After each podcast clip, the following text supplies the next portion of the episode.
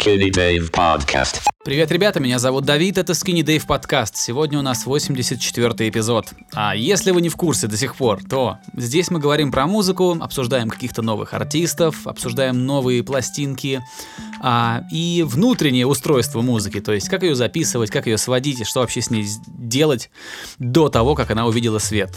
Вот. А, помимо этого мы обсуждаем игры, говорим про, я не знаю, какие-то события в популярной культуре, э, про кино, про сериалы. В общем, про все, что не касается политики и кажется нам любопытным. Вот. Моим собеседником э, сегодня, как и чаще всего, является Игорь Шастин, главный редактор музыкального сообщества Дроп ВКонтакте и музыкант и продюсер. Привет, Игорь, как дела? Привет, нормально. Как у тебя? Потихоньку на этой неделе э, делал коммерцию всякую. Э, Сейчас, короче, скажу, э, как бы надо же аккуратненько к этому подъехать. Значит, сделал музыку для двух реклам в соавторстве, в соавторстве со своим другом Андреем. Вот, написали мы два трека для разных компаний.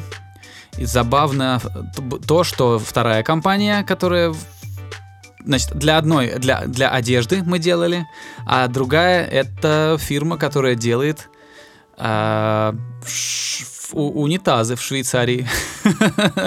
Прикольно. Швейцарская сантехника. Я никогда не думал, что я буду писать музыку для рекламы унитазов. Но, знаешь, как Евгений Федоров из группы Tequila Jazz сказал, что профессионал, он на то и профессионал, что за деньги любое дерьмо сделает. Ты знаешь, мне кажется, можно пофантазировать. В комментариях будет на тему того, что, что должно звучать в музыке, в музыке, в музыке для унитазов. Да Мне кажется, там, это интересно. М, там на самом деле типа референс присылается. Чаще всего клиент присылает тебе музыку а, или режиссер, который снимает э, рекламный ролик, он сразу подкладывает музыку какую-то, а, которую он видит вот в настроении рекламы. И ты уже танцуешь от этого, то есть смотришь, что там, что кого. В первом случае у нас был референс вообще группы, группы Disclosure. То есть... Э... Ух, про Disclosure мы сегодня еще поговорим. Да, вот, видишь, как, как удачно. Вот, это да. первый референс, там, где мы про одежду делали рекламу, а второй там такое что-то такое фанковое, грувовое, веселое, потому что реклама была о том, как молодежь выбирает унитаз. Вот такие вот дела. Вот такие вот дела. Кайфово, кайфово. Не сказал бы. Ты не доверяешь выбору молодежи? Да нет, на самом деле там... Швейцарский унитаз. Ну, это просто это смешно, это комично. Такой унитаз, как в той рекламе, я бы, блин, я бы и себе дома поставил, если честно. Ну и вот, хорошо. Не грех тогда рекламировать было его. Да, надо было, знаешь, как надо было брать гонорар э, этим, продукцией. Унитазом, да, да унитазом. унитазом. Хорошая идея, хорошая. Mm-hmm. А, а я что-то такого ничего на этой неделе не делал. Я какие-то свои договоренности, которые у меня тянулись какое-то время, выполнил на прошлых выходных и на этой неделе по большому счету чилил. Мне просто, знаешь, я пришел к выводу, что мне нужна какая-то небольшая перезагрузка, потому что я за зиму выложил 35, что ли, битов. Ну, это молодец, выложил. Молодец. А, а, а написал, ну, грубо говоря, в два раза больше, поэтому я устал от этого всего дерьма и э, немного отдыхал, писал какой-то странный ретро-вейв, что-то такое. Но мне было по кайфу, и это главное. У меня вопрос по поводу твоих битов. Э, ты такой продуктивный. А появился ли у тебя, как сейчас модно говорить, cash flow? Есть ли у тебя нет. Пока нет, пока нет. Нет, я тебе не хотят я откровенно говорю, что нет. Я это и когда мы с Пашей разговаривали в дропе, тоже говорил, что нет. Все почему-то думают, э, что все так просто. Нет, ну, не все так я просто. Я-то точно помимо так того, не думаю. Что делаешь да, помимо того, что ты выпускаешь материал, тебе надо еще заниматься распространением этого материала. А у меня очень сильный перегиб в ту сторону, в сторону того, что материал-то я делать могу, а его правильно дистрибутировать нет. И как бы ну, надо, надо исправляться, надо над этим работать. У меня есть э, определенные успехи, но... Но есть куда расти. Но, безусловно, есть куда расти. Безусловно, есть куда расти. То есть, э, это же огромное-огромное количество всего, что надо уметь, что надо уметь в разных областях. Нужно и визуально это дело приятно представлять, нужно и в какие-то алгоритмы уметь, и в маркетинговую составляющую, и просто общаться с людьми надо уметь. В общем, очень много всего. И потихоньку двигаемся вперед, и это хорошо. Но о каких-то серьезных достижениях пока говорить нельзя. Но на самом деле, скорее всего, я не буду говорить как-то супер точно, но скорее всего у одного относительно известного российского артиста выйдет песня на мой бит, mm-hmm. то есть она уже есть демка. Хорошо. Что позволит мне через него выходить на более известных артистов, потому что вроде как связь налажена нормальная. И это хорошо. Это хорошо. А по поводу этих, э, знаешь, как э, в английском есть выражение tell me about it. Типа, знаешь, там, расскажи мне, типа, как будто я не знаю. А, я все, не, все просто... о чем ты сейчас рассказал, я понимаю, я через все это прошел и продолжаю, кстати, через это двигаться, через необходимость как-то себя раскручивать и что-то еще делать для того, чтобы у тебя просто, чтобы просто люди к тебе обращались за заказами, ты должен делать кучу движухи, которая, в принципе, отнимает времени столько же, сколько и работа. Да. Или даже больше. Да, да, да. Я, я уже это понял. Да, я к этому тоже долго как-то шел. И вот сейчас я понимаю, что вот если я, например, ну, грубо говоря, знаешь, э, в субботу не выложу в свой паблик плейлист, да, в котором я делюсь с подписчиком тем, с, под, с подписчиками тем, что я сам слушал, и слушаю, что они за неделю там послушали. Вот если я этого не сделаю, то типа сам у себя в перспективе я по чуть-чуть, по чуть-чуть э, краду будущих каких-то клиентов, будущих каких-то потенциально, будущие потенциально интересные проекты. У меня таким странным образом, вот таким вот а, окольным путем а, появляется поток клиентов через, через эпизоды на Ютубе люди приходят. То есть вот каким-то вот таким образом. Хотя раньше я думал, что ну, типа, сарафанное радио одному сделал, он кого- кого-то еще к тебе привел. А вот нифига. Нет, все по чуть-чуть, по капельке, там, по щепоточке. Э, если ты делаешь это на протяжении, я не знаю, года, щепоточка в неделю делать тебе уже на протяжении... Ну, за год это уже не щепоточка, это уже много. В общем, не надо недооценивать э, маленькие успехи, они э, на дистанции сработают. И не надо думать, что все очень просто, потому что даже... Я не знаю, у меня нет каких-то каких-либо достижений, но есть у меня там, не знаю, какие-то там прослушивания на BitStars где-то еще. И э, какие-то люди, которые только зарегистрировались, э, пишут, типа, там, вот, чувак, мол, расскажи, как ты там что получил, господи. Они думают, что, я не знаю, 5000 прослушиваний — это какая-то цифра, да, которая обеспечивает тебе что-то. Нет, это всего лишь 5000 прослушиваний, которые, к тому же, ну, это не всегда исполнитель как и на любой платформе. То есть, ты, если ты выкладываешь какие-то песни, там, не знаю, на Ютубе, то не всегда их слушают только слушатели. Их могут слушать какие-то твои коллеги и, и прочее. То есть, типа, битмейкерам не нужно покупать биты, а это львиная часть людей, которые слушают. Ну, это, это работа, с этим надо развиваться, надо много чего делать, надо учиться, не надо падать духом, не надо забрасывать, но не надо думать, что это все вот так просто приходит. Много-много работы. Ну, это ты сейчас как бы к, к нашим, ко всем слушателям обращаешься или конкретно ко мне? Я, ты знаешь, э, наверное, я говорю это сам себе в определенной степени, знаешь, в качестве напоминания. Как мантра. Ну, потому что это, это надо себе проговаривать, мне кажется. Да. да. Я заметил, что проговаривание каких-то вещей вслух оно сильно помогает. Ты вроде как бы все умом понимаешь, но пока не скажешь или не запишешь, это как-то, знаешь, вроде бы и не, не считается. Ну, лично на меня так mm-hmm. вот действует.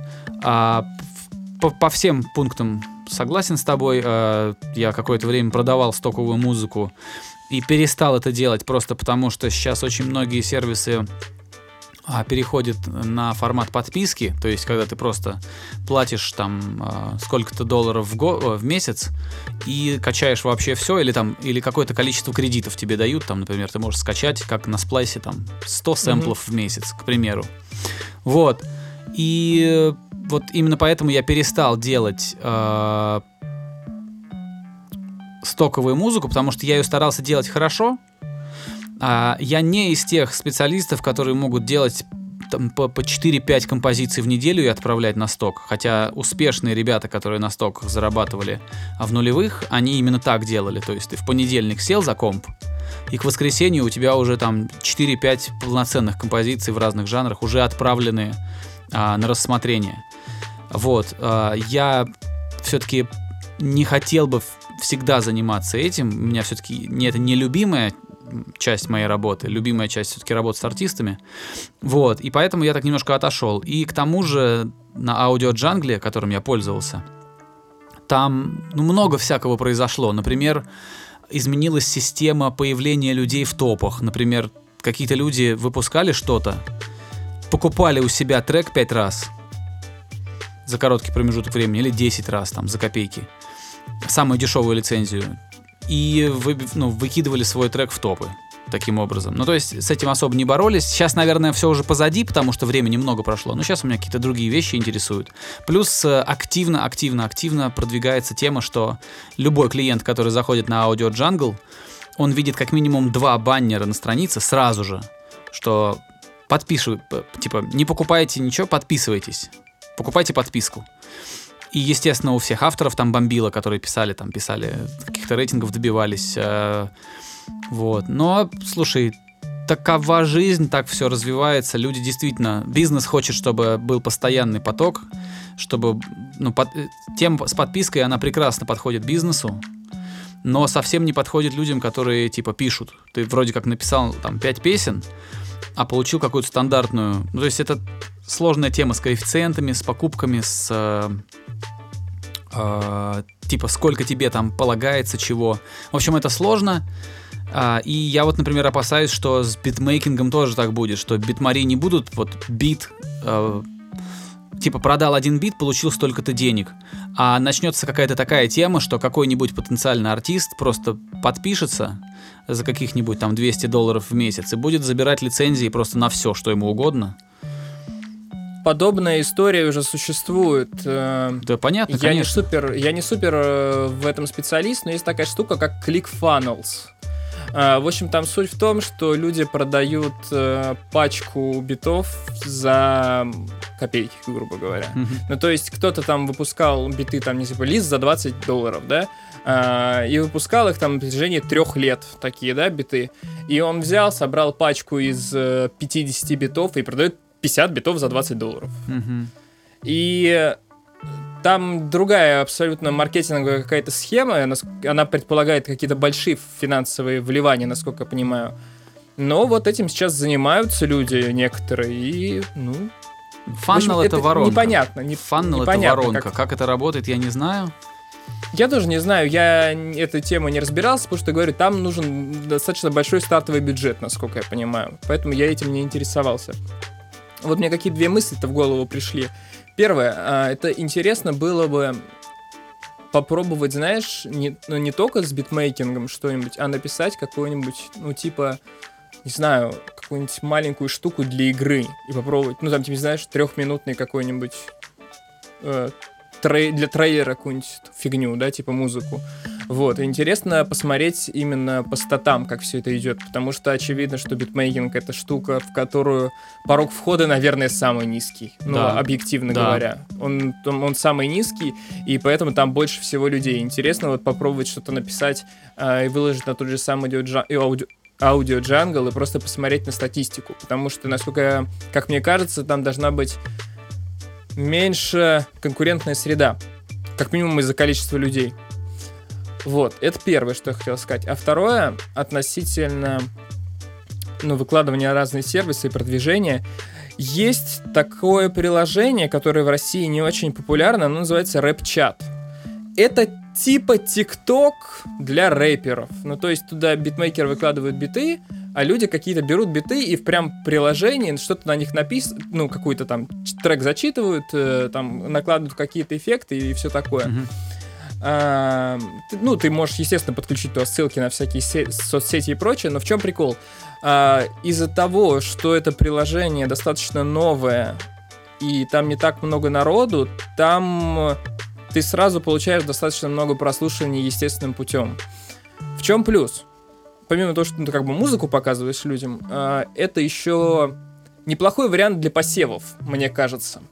Ну, то есть, э, ты выкладываешь, ты смотришь, что, на что лучше реагируют, то есть, на что больше записали демок, например, каких-то, что больше послушали, чему поставили больше лайков. И потом это можно, э, эту информацию использовать, например, да, для рекламы. Что лучше таргетить, например, какие э, биты. Ну, то есть, рэп-чат, короче, интересная история, которую можно применять. Да. А, возможно, я не знаю, я не пока. Ты первый, кто мне об этом рассказал. Ну вот я и говорю, она прям не очень известная. Я только от одного человека не слышал, он мне посоветовал, я попробовал.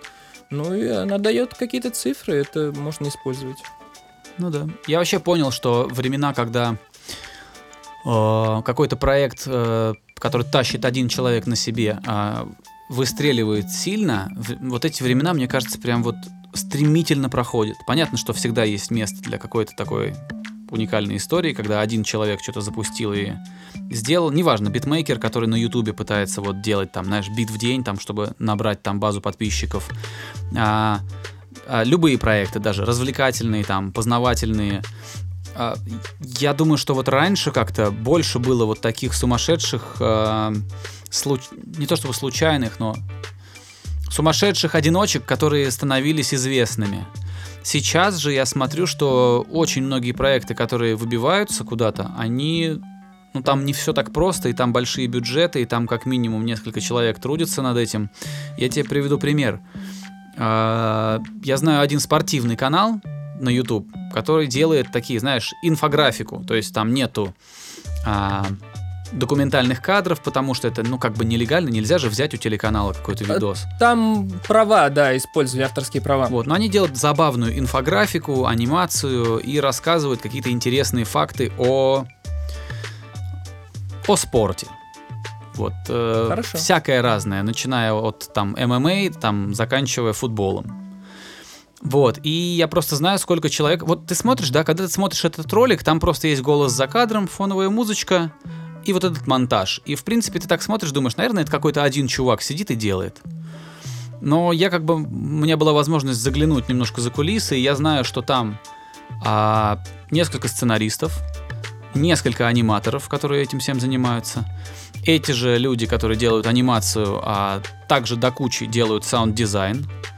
Вот. А, не один диктор, и еще, это, еще работу э, этого всего, вот этого сложного как бы механизма курируют несколько человек, которые там поправляют за редакторами, где что неправильно написано, а, просят аниматоров а, и там моушен дизайнеров сказать, там, знаешь, говорят им там, вот здесь вот так лучше вот это изменить, вот это, то есть вносят правки там, то есть это прям бизнес.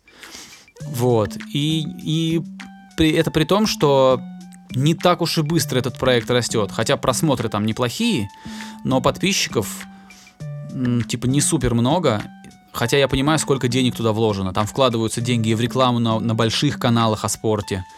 Вот. И когда я смотрю на это, я понимаю, что если кто-то один задумает что-то такое сделать, еще и без бюджета на раскрутку, ну это прям должно, ну это будет прям сложно. Это прям вот сложно. Но это потребует очень много времени. Да, но пока ты развиваешь это, тебе надо же на что-то жить. То есть, когда ты да, конечно. делаешь какой-то канал, тебе же надо что-то есть. Это, короче, сложная история. Вот, но, повторюсь, есть исключения. Есть каналы, э, которые ведутся там одним-двумя людьми. Знаешь, там бывает, что муж и жена ведут канал, или там парень с девушкой. Или, например, там какой-то... Э, я видел канал, Значит, армянин готовит на улице у себя во дворе, готовит еду. Ну, там, шашлыки, короче. Вот. И потом в конце смачно это все поедает под рюмочку. Вот. А ты понимаешь, мы э, люди немножко помладше, да, целевой аудитории, но в принципе народ это обожает. То есть вот костерок, улица, птички поют, какая-то травка зеленеет, и какой-то дядька делает шашлыки. Это как кулинарное шоу на воздухе, но при этом нету вот этого телевизионного лоска. Нет камер, э, там каких-то дорогущих, нет софитов, нету сумасшедшего монтажа. И люди как-то это любят. Я смотрю, там 750 тысяч подписчиков просто. Это круто. Да, и бывают случаи, когда вот что-то ты по-настоящему народное делаешь и попадаешь вот куда-то вот прям в цель. Тогда да, тогда много. приложи потом э, в комментарии вот этот вот э, канал с аналитикой, э, со спортивной статистикой. Хорошо, положу. Интересно. Положу, да. Интересно. Там а не совсем, вот там больше развлекают тебя. Там тебе рассказывают там ну, про допинг рассказывают, про всякое. Ничего страшного. Ты заинтересовал, я заинтересовался. Ага. Хорошо. Вот. Эм, относительно еды, вообще-то очень странная штука.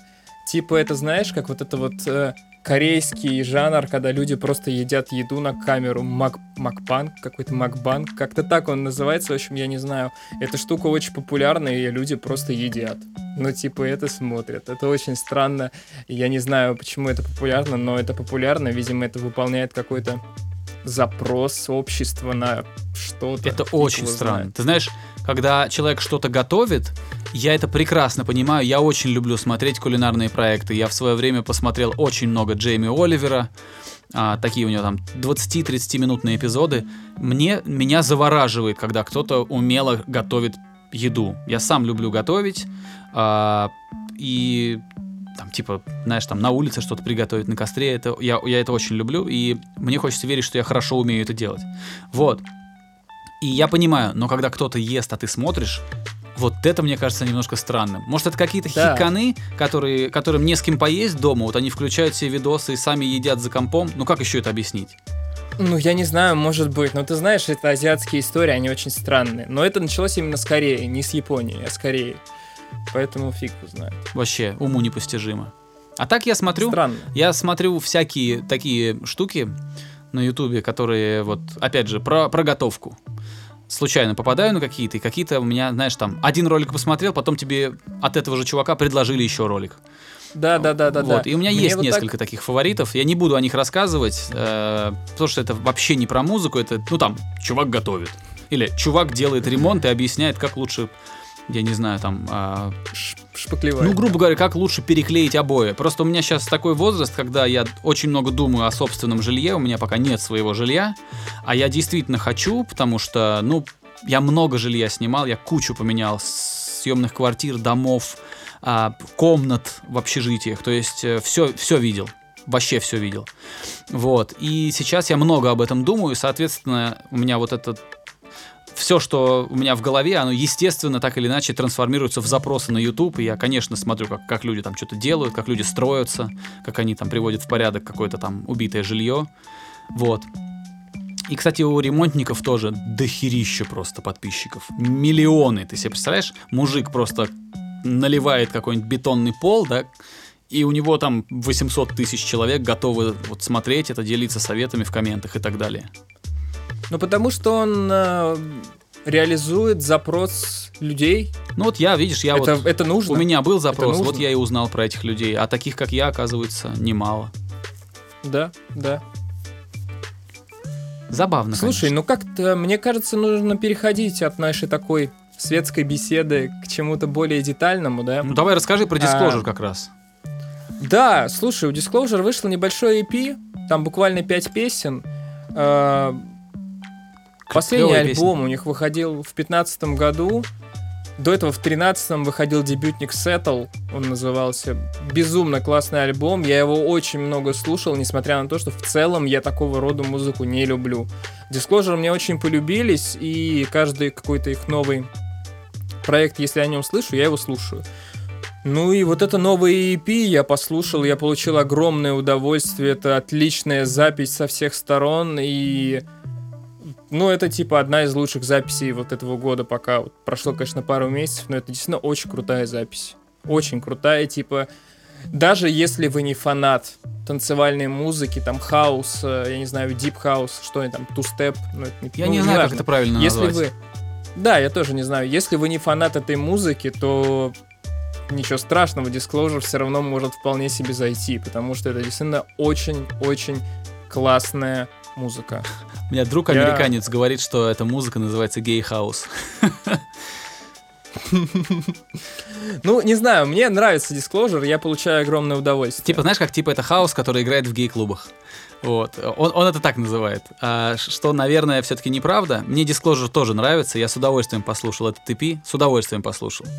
И про них, вот, э, чтобы как-то, знаешь, собрать в кучу все, что я о них думаю, а, мне кажется, что магия вот этого проекта, это же два человека всего, да?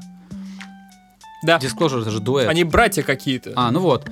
А, я, я пытался понять, что мне там так нравится. Ну там нет, ну вот я слушаю, а там мало очень звука, там не так, да. не, не, там не перегруженная ничем аранжировка, а, ни, никаких э, сумасшедших ходов, знаешь, композиционных нет, гармонических тоже нет. И я думаю, почему я это слушаю? И я понял, знаешь что? Я понял, что Disclosure это, во-первых, а, это торжество умеренности. Это настолько вот вот там нет вообще ничего лишнего, а все, что есть, выполнено прекрасно. Я слушаю кик, да, вот он играет ровный кик, 120 BPM, там 122 каких-нибудь. я слушаю и понимаю, что даже этот кик сделан с такой заботой. То есть я слышу, что там тело такое вот транзиент, то есть атака этой бочки, она другая совершенно, она впереди, а все, все остальное, оно как бы немножко позади в миксе. И вот, эти, вот это сумасшедшее внимание к деталям, и это какая-то предельно умеренная музыка, все в кассу, ничего лишнего, ни, одного, ни одной лишней детали. Это как, блин, автомат Калашникова, ё-моё. Вот. И не, в, в, вот все, все по делу, и все очень изящно. И вот, наверное, вот это меня подкупает, потому что все, что я слушаю у Disclosure, оно не перегружено, оно не напрягает, но все, что там есть, очень хорошо внутри. То есть слушаешь трек, в нем, э, слушаешь композицию, в ней, если раскрыть проект, мне кажется, там будет, ну, не более 50 дорожек. Ну, так вот, я так слушаю, а где-то и меньше. Но при этом каждая из них ровно то делает, что от нее требуется, ровно так, как нужно. И вот в этом, наверное, магия вот правильной музыки. Я такую музыку люблю. Да, это прям хирургическая, очень деликатная работа, я с тобой согласен. Там нет ничего лишнего и нет ничего недостающего. А, а самая как бы тонкая вещь в этом во всем, что это же все-таки не математика, и они делают это, но не забывают о том, что они все-таки музыку делают. То есть там остается очень много творческого, несмотря на то, что вот там как бы мало элементов, и какая-то выверенность есть, там очень много космического в этой музыке. Вот. А, и... Ну, мне прям очень нравится, да. И что-то еще, что-то еще. Да нет, пожалуй, все. Вот, вот так я могу про них сказать. И я в этой музыке совсем не разбираюсь, но им удалось даже меня зацепить чем-то, и я с удовольствием слушаю все, что они делают. Да, у меня абсолютно аналогичная ситуация, так что если вы раньше не слышали о проекте Disclosure, обратите внимание, если даже нам, не любителям жанра, это зашло, то и вас это может заинтересовать. Э, слушай, говоря вот о продакшне, обо всем этом, Энтони Фонтейна тут написал в Твиттере следующий вопрос. А, что, по вашему мнению, главное качество для продюсера? И Алекс Тюмей, инженер, ответил ему, что способность адаптироваться. Как тебе как на твой взгляд такая мысль, и что, на твой взгляд, самое главное для продюсера? Блин, это так сложно. Ну, в том, что надо уметь адаптироваться и тонко чувствовать происходящее, это очень важно, безусловно. Но э, если он под словом адаптироваться, именно это имеет в виду. Вот. А ну, я думаю, да. Я не, не, не думаю, что здесь, возможно, была какая-то трудность с переводом у меня, потому что там, по-моему, было все очень-очень э, прямо он написал The ability to adapt. Ну да. Ну да, да. Способность подстраиваться, адаптироваться. Это на самом деле сложная история. Я не могу с этим до конца согласиться, потому что... Блин, ну для меня настоящий продюсер, ну, те люди, которых я, например, люблю, они не столько адаптируются, сколько они думают и в какой-то момент понимают, что то, что они сейчас делают — послезавтра будут слушать люди. То есть это вот э, умение рисковать, помноженное на жизненный опыт. Когда человек слышит и понимает, ага, я этого вроде как раньше нигде не слышал, это вроде как не слишком срывает крышу и никогда не будет там, а, знаешь, там музыкой для клубов на 5 человек. А, то есть это, это какое-то такое очень комплексная история какая-то, когда человек чувствует запрос аудитории, но даже не чувствует, а может его предсказать. Вот. И обладает еще совокупностью технических навыков, еще и психологических способностей, чтобы из музыканта вытащить это. Поймать, удержать а, и как-то зарегистрировать это. Ну, если взять э, Джона Фелдмана, которого я постоянно привожу в пример, этого сумасшедшего американца, а, когда он делал The Used, а, это была не модная музыка. Он когда сделал альбом, первый альбом группы The Used, люди еще как бы совсем как бы не понимали, насколько они... Все были на пороге только вот этой эмоциональной, а, раз, раздраженной такой музыки про, про душевные страдания подростков.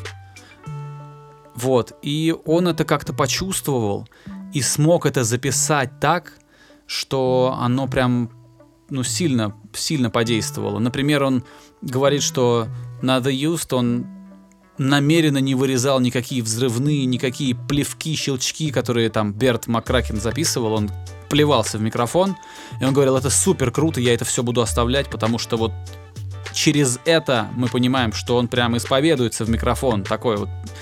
И тогда, когда он это делал, это не была попытка адаптироваться, понимаешь? Это, это Нет, была попытка я... поймать, да, поймать за хвост то, что совсем скоро, совсем-совсем скоро все поймут, что это круто. Вот так он, мне кажется, делал. И, и еще, кстати, забавная история, что хороший продюсер никогда не раскроется без по-настоящему интересного музыканта. То есть взять и просто а, из ничего наколдовать, да, собрать каких-то там а, бездарей и что-то сделать, мне кажется, что лучшие продюсеры все-таки они чувствуют артиста и понимают, когда из него что-то можно сделать, а не тогда, когда они берут э, пятерых пустышек, собирают из них бой-бенд или там э, girls band какой-нибудь и делают из этого что-то. Самые клевые из них все-таки у них какой-то симбиоз с молодым артистом или с немолодым артистом. Когда они говорят, когда, когда продюсер чувствует артиста и знает, как и каким способом из него вытянуть лучшее, что в нем есть, что он пока не научился сам в, вытаскивать наружу и показывать публике. А много сказал, э, но как это все в одну строчку свести, что главное в продюсере, я не знаю. Чутье. Хорошо, хорошо. Чутье нет. и смелость. А, не знаю. Это же вопрос дискуссионный. Я не предполагал, что ты дашь какой-то вот э, сразу вот, знаешь, ответ в одну строчку. Твиттер предполагал ответ в одну строчку, и он послужил отправной точкой для нашей дискуссии, да, некоторой. Но в целом это для обсуждения как бы топик, а не для какого-то конкретного ответа. Потому что я не знаю, у меня каких-то таких вот глубоких мыслей, как у тебя, нет, но я рад был послушать твои э, взгляды на этот вопрос, твои варианты. Просто вот. все продюсеры, которых я люблю, они именно так работают. Посмотри на Рика Рубина.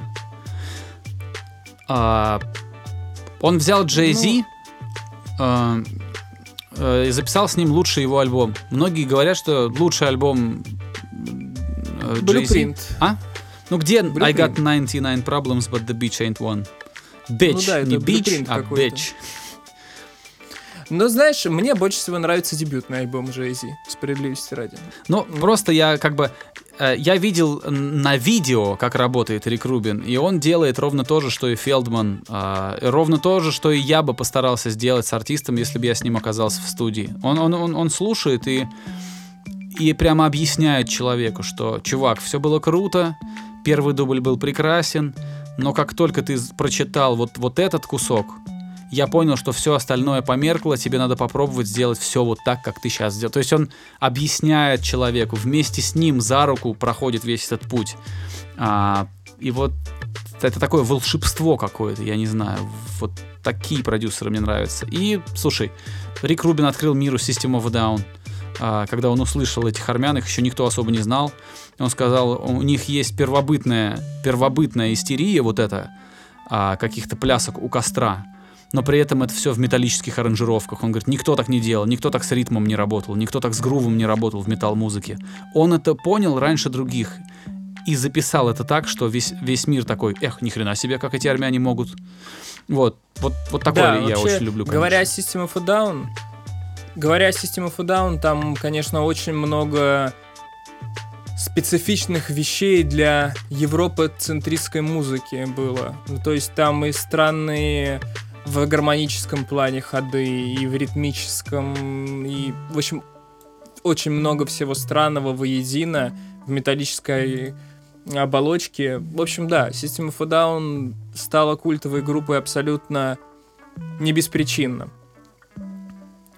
Вот. На самом деле, знаешь, э, не знаю, для меня среди продюсеров какую-то все время отдельную роль играл Тимбаленд. Я не знаю, я вот как-то когда рос, всегда он для меня занимал важное место, и в принципе до сих пор он его занимает. Мне кажется, чувак, ну, мощнейший. Чувак мощнейший и с каким-то удивительным вкусом. Вот у него как-то я не знаю. Я слышал песню uh, One Republic, да, они называются. Угу. Я слышал песню Apologize, которая была сделана без Тимбаленда, то есть ее первая версия, и та, которую сделал Тимбаленд. И я понял, сколько он туда принес, и как он, взяв за основу то, что сделала группа, трансформировал это в глобальный суперхит.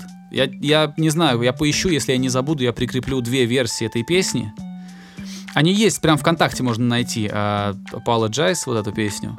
И одна из них, uh, она типа то ли первая версия, то ли она где-то там в альбоме у них всплыла до, до того, как Timbaland э, сделал для них этот трек. И потом есть с ним mm-hmm. трек. И там видно, как его взгляд докрутил эту песню до, до всемирного хита. Это, конечно, очень круто. Timbaland шикарный чувак. Э, опуская руки просто. Да. Ты знаешь, э, неделю назад, ну или получается две недели назад, еще до того, как мы слушали, э, записывали предыдущий эпизод, я на неделе слушал очень много группы Potishead. Э, я люблю этот коллектив, он очень старый, это, он начался в 90-х и заложил ну, основу жанра как трип-хоп. И я прослушал все их все их три пластинки, да, вот. У них всего три, да? записей. Да, всего три, и последняя была, кажется, в 2007 году. Тогда я подозреваю, что вторая моя любимая. потому которая, что... Вторая называется Potishead. Первая называется Дами, Почему ты а Рэ, называется... произносишь? Я все время говорю Portishead. Ну, не знаю, вот, мне кажется, мне, понимаешь, они англичане. Мне кажется, по английским меркам э, там все зависит от того, где ты находишься. Ну, Мне что-то хочется не произносить ее. Но неважно, это прям деталь, деталь, деталь. Так вот, я переслушал все их записи и удивился двум вещам. Во-первых, насколько там аскетичное все, но при этом насколько это целостные песни. То есть э, драм-партия, партия ударных, особенно в первых двух альбомах, она практически идентичная в каждой песне. То есть там играет восьмыми райт, угу. Э, стучит вторую четвертую долю э, э, рабочий барабан с очень большим дилеем, с огром... ой, не дилеем, реверберацией, с огромной реверберацией. И э, ритмический какой-то рисунок играет кик, уже разный. Но райт и снейр все, практически всегда одинаковые. При этом э, какая-то музыкальная часть там всегда тоже очень слабенькая, ну не слабенькая, а очень скромная, потому что это все очень на сэмплах э, было построено и прочее. Но при этом, как много там делает вокал, как он заполняет все это пространство, и это получаются именно что полноценные песни, а не просто что-то там под биток. Это очень удивительно. Плюс ко всему, то, как это сведено, сейчас так никто не делает. Опять же, это ну, из-за того, что там сэмплы, в первую очередь, а во-вторых, в принципе, сейчас совершенно другой подход, мне кажется, к сведению. И меня это очень поразило, и я слушал все это дело с огромным удовольствием. Но знаешь, что меня больше всего э, удивило? Трип-хоп как жанр он максимально быстро испарился. А он такой клевый, я не знаю, там это очень клевая ну, типа, музыка. Да. Это прям классная музыка я, я вне очень... времени, как будто бы. Да, я очень люблю Massive Attack и Potishead в первую очередь. Трики, мне нравится его альбом, э, собственно говоря, дебютный. Максиник, по-моему, называется, или как-то так. Мне он нравится, но более его какие-то поздние работы мимо кассы, то есть ранние. То есть все вот из 90-х. Но как-то, ну серьезно, он, с одной стороны, абсолютно в безвременье этот жанр. Да, возможно, из-за того, что он на сэмплах. А с другой стороны, он как-то супер-супер, на мой взгляд, запечатлел 90-е и пропал. Но вот сейчас, мне кажется, в мейнстриме какой-либо коллектив, который делает трип-хоп, представить просто невозможно. А Potishead и Massive Attack действительно достаточно значимые для культуры группы. То есть это не просто андеграундное что-то, а действительно прям важный-важный этап. Но это значит только, что если в чистом виде этого жанра нет, то он просочился в кучу других каких-то веток, а, и так или иначе повлиял на кучу артистов, которые сейчас делают что-то другое. Ну а как еще? Э, может быть, чисто номинально этот жанр не присутствует, но он свои корешки везде распустил, понимаешь? Потому что это можно встретить даже у каких-то бедрум-продюсеров, которые типа Baths, которые делают странную электронную музыку, которую сложно как-то ну, в какую-то категорию вписать. Да, я согласен. Просто это удивительно, как он взлетел и как он быстро испарился именно вот в своем каком-то, знаешь, первозданном виде. Причем, опять же, несмотря на то, что ты слушаешь ранних Massive Attack, ты слушаешь ранних Потиска, ты понимаешь, что это трип-хоп, при этом это совершенно разные коллективы. Да, если Потисхед более-менее в рамках своих же записей, ну, стабильные, то есть они, у них не так сильно песни варьируются друг от, друг, друг от друга. У Massive также там даже в рамках альбома может все очень сильно друг от друга отличаться, но при этом ты понимаешь, что это вот это направление, это там типа вот бристольский саунд и все такое. Это очень интересно, не знаю, я люблю музыку того времени, вот это вот всю трип-хоповую, у Бьорк тоже что-то такое отголосками можно услышать. Мне все это нравится. Я прям кайфую. И я вот это переслушивал спустя долгое время, не знаю, ну, больше пяти лет я это не слушал осознанно. Может быть, больше семи, ну, в общем, давно. И я получил какое-то огромное удовольствие и удивление от всего этого дела. И мне очень хотелось, хотелось поделиться этими эмоциями. Я, вот. наверное, тоже переслушаю вот, вот тот второй альбом одноименный. Очень уж он мне нравился. Он такой какой-то как крылья бабочки такой, очень-очень такой, не знаю, как объяснить. Очень красивый, витиеватый, сложный, но при этом эта сложность, она восхищает. Я не знаю. Я не знаю, как это объяснить. Мне очень сложно, да. очень сложно заворачивать такие вещи в слова. Мне всегда кажется, что я что-то очень неуклюже говорю, и мне неловко становится. Но, с другой стороны, как еще в рамках подкаста объяснить то, что я чувствую? Нет, все именно как надо. И причем, знаешь, что самое странное? Я с тобой согласен, что он сложный для восприятия, ну да, типа того. Но при этом с точки зрения, опять же, инструментов и вот каких-то структурных частей, которые там есть, он максимально простой. Ну вот, и это вот она эта восхищает. магия, да, да. Да. Я, кстати, соскучился еще по музыке, которая, э, которую Лиам Хоулит делал в 90-х. Ее же сейчас совсем нет. А мне кажется, что прям самое время сделать какой-то вот, знаешь, ревайвал, чтобы, чтобы этот жанр как-то вернулся в новом, в новом каком-то эволюционировавшем виде. Ну, так, такая же музыка же была крутая вообще и для рейвов, и для всего. И, и она была сложная, она была интеллектуальная, но при, при этом под нее люди скакали просто стадионами. Это, ну, ну я говорю, опять же... две пластинки Prodigy, которые там Fat of the Land и какая-то еще. Угу. Music for, это слово не знаю, как for the, Это For the Jilted Generation. Вот я не знаю, как это. Я не знаю, как это слово читается. Jilted. Я не знаю. Сейчас. Ну потом посмотрю. Я пос посмотрю. Я, потом. я тоже не знаю. Вот эти две пластинки, вот. они предельно офигительные. Вот. Они безумно экспериментальные. Там, ты знаешь, э, тоже сейчас неосторожную вещь скажу, но вот эти две пластинки э, позволяют подозревать, что Лем Холлит гений. Ну вот такая заявка, понимаешь, что он делает супер популярный жанр, но при этом он его просто вертит как хочет, вообще не оглядываясь ни на кого. И получается что-то совершенно уникальное, чего не было в природе до этого ни в каком, даже по чуть-чуть. Не, ну, то есть он, он сам что-то сделал из ничего. И даже, мне кажется, не до конца понимал, что он творит. А, и мне кажется, что эти пластинки гениальные, что он сам гений, который немножко сейчас подустал, который, ну не знаю, он взрослый дядька уже. Вот, но такой музыки сейчас мне прям не хватает. Мне хочется, чтобы появились новые продиджи.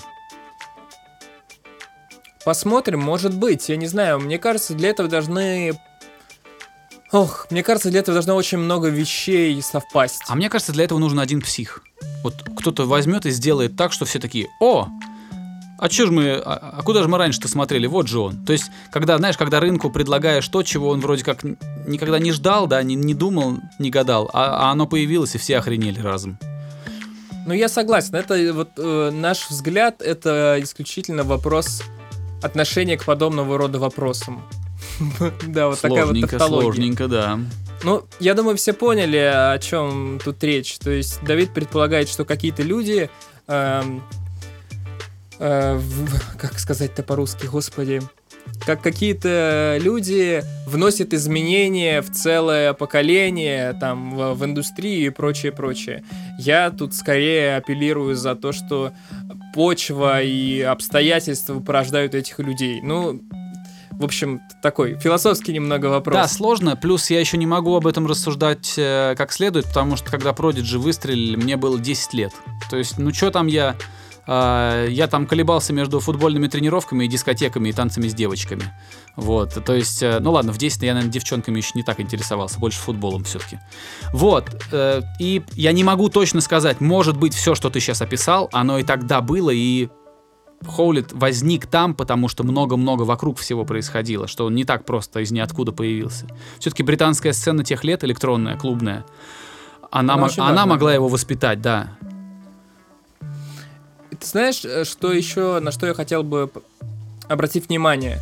Помимо того, что с музыкальной точки зрения это очень новаторский материал и вообще очень классно все сделано, Получилось так, что это еще очень круто коллективу удалось продать, в хорошем смысле слова. Это уже заслуга сукиных детей британских медиа-менеджеров, потому что я реально британский менеджмент э, музыкальный, он продал столько клевых групп удачно. Ну там, э, ладно, Sex Pistols дерьмовая группа, как я считаю, но ее продали так, что все охренели просто. Ну то есть в Британии много ситуаций, когда какой-то музыкальный проект прекрасно продался, но если бы не этот менеджмент, может быть, и как бы и он бы где-нибудь там так, так и существовал бы на уровне клубов.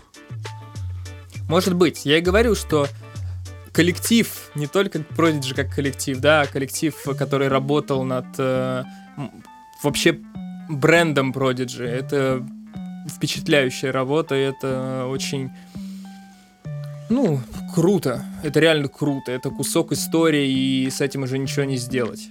Да, еще я сейчас вот. пытаюсь вспомнить какую-нибудь вторую такую группу и понимаю, что такой нет. Э, из электронных именно? Ага. Э, я не знаток.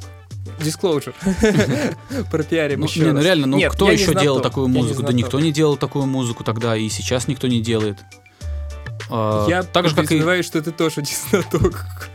Так, же, как и Ричард Ди Джеймс, он же Aphex Twin. Кто делает такое же? Ну, кто-то старается, конечно, но оно у него, наверное, не получается, раз мы не слышим этого. Ну, э... Ладно, это все, да, это все такое. Просто болтовня, короче. Хотя подкаст это и есть болтовня. Что тут это какие ну, могут да. быть иллюзии? Ну да, у нас, знаешь, что мне еще нравится? Что у нас очень, очень э, контрастная болтовня вышла с предыдущим эпизодом, который был такой э, напористый, а это такой более спокойный и рассудительный. Это здорово. Блин, столько я всякого дерьма послушал, про которое мне хотелось упомянуть, но сейчас вот оно вот вообще будет не к месту, поэтому потом как-нибудь э, доживем до всего этого дела. Ну да, а к, там, вот. к тем временем у нас скоро 50 минут, так что я думаю, что можно сейчас, да. не заходя вот уже на ту грядку с новой музыкой, можно mm-hmm. даже договориться, что на следующей неделе мы прям про, про альбомы поговорим. Да-да-да, потому наверное, что многое всего многое всего послушал. Ты, я тоже думаю, какие-то новые вещи послушал. Да, было, было. И можно, можно, да, уже что-то говорить, потому что, не знаю, я для себя уже начинаю потихоньку выявлять каких-то фаворитов этого года, и они, спойлер-алерт, э, очень необычные. Mm-hmm. То есть вот чё-чё, а таких вещей я не ожидал именно в фаворитах года. Расскажешь, расскажешь. Да. Ну что, будем прощаться, да? да? Да, будем прощаться. Эм, ребят, спасибо, что слушаете, спасибо, что комментируете.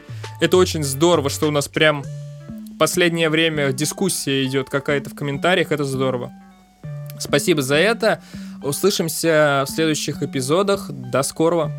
Присоединяюсь к Игорю. Благодарю всех за то, что вокруг нашего подкаста можно даже сказать, сформировалось небольшое сообщество людей, которые постоянно о чем-то высказываются, как-то культурно спорят. Мне это очень нравится. А когда, я, когда мне есть что добавить, я в эти споры тоже вмешиваюсь, но чаще, конечно, помалкиваю. Вот.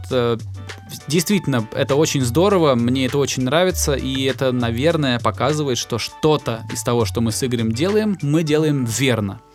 Вот. Э, ваша поддержка очень важна. Продолжайте в том же духе. Ставьте нам рейтинги, где вы нас там слушаете. Там в, в iTunes ставьте, пишите комментарии.